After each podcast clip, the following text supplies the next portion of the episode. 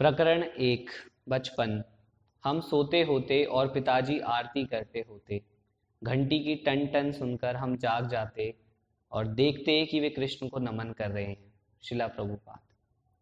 जन्माष्टमी का दिन था। आज से कोई पाँच हज़ार वर्ष पहले भगवान श्री कृष्ण के अवतार ग्रहण करने के उपलक्ष्य में मनाए जाने वाले वार्षिक उत्सव का दिन। कलकत्ता के निवासी, जिनके अधिकतर बंगाली और अन्य भारतीय थे किंतु जिनमें कई मुसलमान और कुछ अंग्रेज़ भी थे। उत्सव मना रहे थे और भगवान कृष्ण के मंदिरों के दर्शनार्थ नगर की सड़कों पर इधर उधर घूम रहे थे।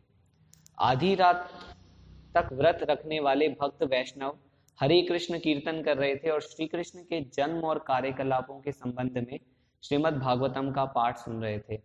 वे रात भर व्रत उपवास, कीर्तन और पूजा पाठ करते रहे। दूसरे दिन सितंबर एक अठारह सो छियानवे, अठारह छियानवे, कलकत्ता के उपनगर टालीगंज के एक छोटे मकान में एक बालक का जन्म हुआ।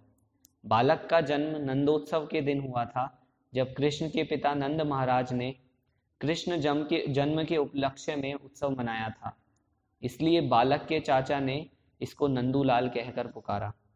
किंतु उसके पिता गौर मोहन देह और उसकी माता रजनी ने उसका नाम अभयचरण रखा, जिसका अर्थ है, जो भगवान कृष्ण के कमलवत चरणों में शरण लेने के कारण निर्भय हो। बंगाली परंपरा के अनुसार माँ बच्चे के जन्म के लिए अपने माँ बाप के घर गई थी। अतएव अभय चरण का जन्म अपने पिता के घर से कुछ मील दूर आदि गंगा के तट पर मिट्टी की दीवारों से बने और खपरेल से छाए और कटहल वृक्ष के नीचे स्थित दो कमरों वाले एक छोटे से मकान में हुआ। कुछ दिन बाद अभय अपने माँ बाप के साथ अपने घर हरिसन रोड पर आ गए। एक ज्योतिष ने बालक की जन्म कुंडली बनाई और परिवार के लोग उसके शुभ लक्षणों से बहुत प्रसन्न हुए। ज्योतिषी ने विशेष भविष्यवाणी की, यह बालक जब सत्तर वर्ष का होगा तमें समुद्र पार कर जाएगा। धर्म का महान प्रचारक बनेगा और 108 मंदिरों की स्थापना करेगा। अभयचरण दे ऐसे भारतवर्ष में पैदा हुए थे, जो विक्टोरियन साम्राज्यवाद से आक्रांत था। कलकत्ता भारत की राजधानी था, वायसराय, अर्ल ऑफ़ एल्गिन और किनकर्डाइन का मुख्यालय और अंग्रेज़ साम्राज्य का दूसरा नगर। यूरोपीय और भारतीय अलग अलग रहते थे यद्यपि कारोबार और शिक्षा में उनका मेल जोल होता था। अंग्रेज़ अधिकतर मध्य कलकत्ता में रहते थे, जहाँ उनके अपने थिएटर थे घुड़दौड़ के मैदान थे, क्रिकेट के मैदान थे और सुंदर यूरोपीय भवन थे। भारतीय ज़्यादातर कलकत्ता के उत्तरी भाग में रहते थे। पुरुष धोती पहनते थे और स्त्रियाँ साड़ी। अंग्रेज़ राज के प्रति स्वामी भक्त रहते हुए वे अपने परंपरागत धर्म और अपनी संस्कृति का अनुगमन करते थे। अभय का घर 141 हरिसन रोड, उत्तरी कलकत्ता के भारतीय खंड में था। अभय के पिता गौर मोहन दे सामान्य आय वाले एक कपड़े के व्यापारी थे और अभिजात सुवर्ण वानिक संप्रदाय में जन्मे थे। किंतु उनका संबंध संपन्न, मल्लिक परिवार से था जो सैकड़ों वर्षों से अंग्रेज़ों के साथ सोने और नमक का व्यापार करता आया था। मल्लिक मूलतः दे परिवार के सदस्य थे। इस गोत्र का संबंध प्राचीन ऋषि गौतम से था। किंतु अंग्रेज़ पूर्व मुगल काल में एक मुसलमान शासक ने दे परिवार की एक संपन्न और प्रभावशाली शाखा को मल्लिक स्वामी की उपाधि से सम्मानित कर दिया था। तत्पश्चात कई पीढ़ियों के बाद दे परिवार की एक कन्या का विवाह मलिक परिवार में हुआ और तब से दोनों परिवार एक दूसरे के बहुत निकट बने रहे। हरिसन रोड की दोनों ओर की संपत्तियाँ का पूरा खंड लोकनाथ मलिक का था। और इनमें एक तीन मंजिल मकान के कुछ कमरे में गोर मोहन अपने परिवार के साथ रहते थे। उनके निवास के सामने सड़क के पार राधा गोविंद का एक मंदिर था, जहाँ गत 140 वर्षों से मलिक लोग राधा कृष्ण के श्री विग्रहों की पूजा अर्चना करते आए थे। मल्लिकों की कई दुकानें, कई दुकानों की आय से श्री विग्रहों और उनकी पूजा अर्चना करने वाले पुजारियों का खर्च चलता था। हर प्रातःकाल जलपान के पूर्व मल्लिक परिवार के सदस्य राधा गोविंद के श्री विग्रहों का दर्शन करने मंदिर में जाते थे। वे एक बड़े थाल में भात कचौड़ियाँ और सब्ज़ियाँ रखकर श्री विग्रहों को अर्पित करते और तप प्रसाद के रूप में उनका वितरण सवेरे पास पड़ोस में आने वाले दर्शनार्थियों में करते थे। अभय चरण नित्य प्रति के दर्शनार्थियों में थे। साथ में उनकी माता होती, पिता होते या नौकर होते। शिला प्रभुपाद, मैं सिद्धेश्वर मलिक के साथ ही एक बच्चा गाड़ी में सवार करता। सवारी करता वह मुझे मोती कहता और उसका उप, उसका उपनाम सुबीदी था। नौकर हम दोनों को साथ साथ चलाता। यदि किसी दिन मेरा यह मित्र मुझे ना देखता तो वह पागल हो उठता। वह बच्चा गाड़ी में मेरे बिना सवारी ना करता हम एक क्षण के लिए भी अलग ना होते। जब नौकर बच्चा गाड़ी को साइकिलों और भाड़े की घोड़ा गाड़ियों से बचाता हुआ विस्तृत हसीन रोड के बीचों बीच धकेलता। उस समय गाड़ी में बैठे दोनों बच्चे ऊपर के स्वच्छ निर्मल आकाश और आर पार के ऊँचे वृक्षों पर दृष्टि गड़ाए रहते।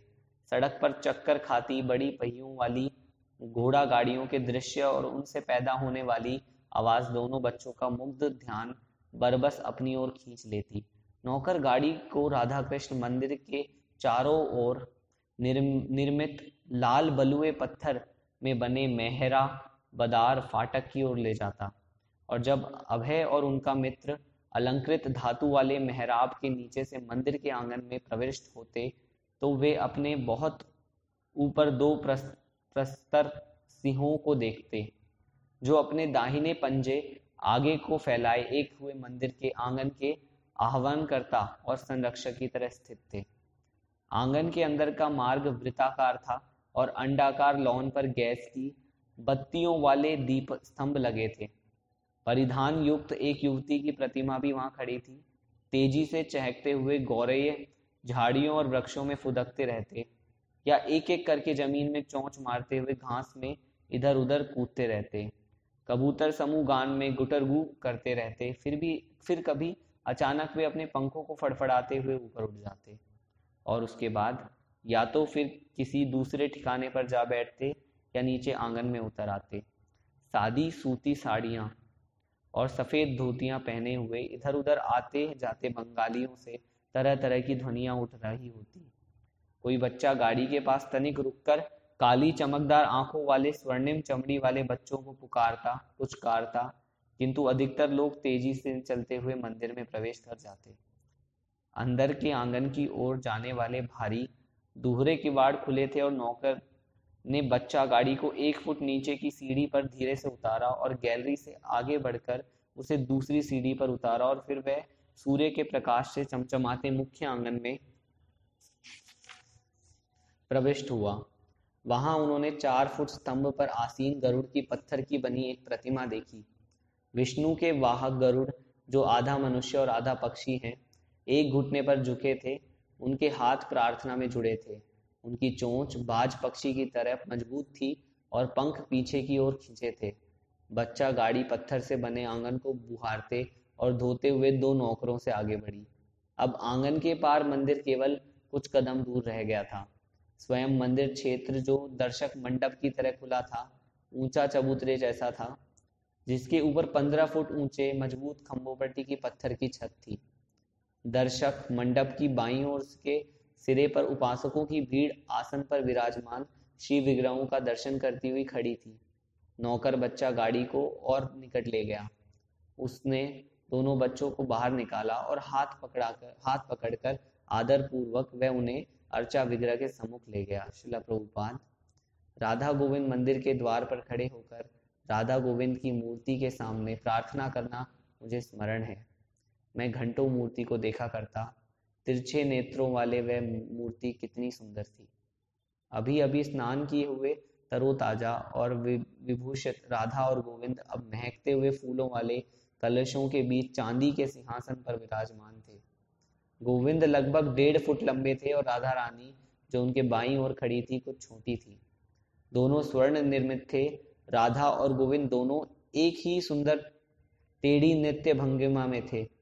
दाहिनी टांग घुटने पर मुड़ी हुई और दाहिना पग बाएँ पग के आगे स्थित था।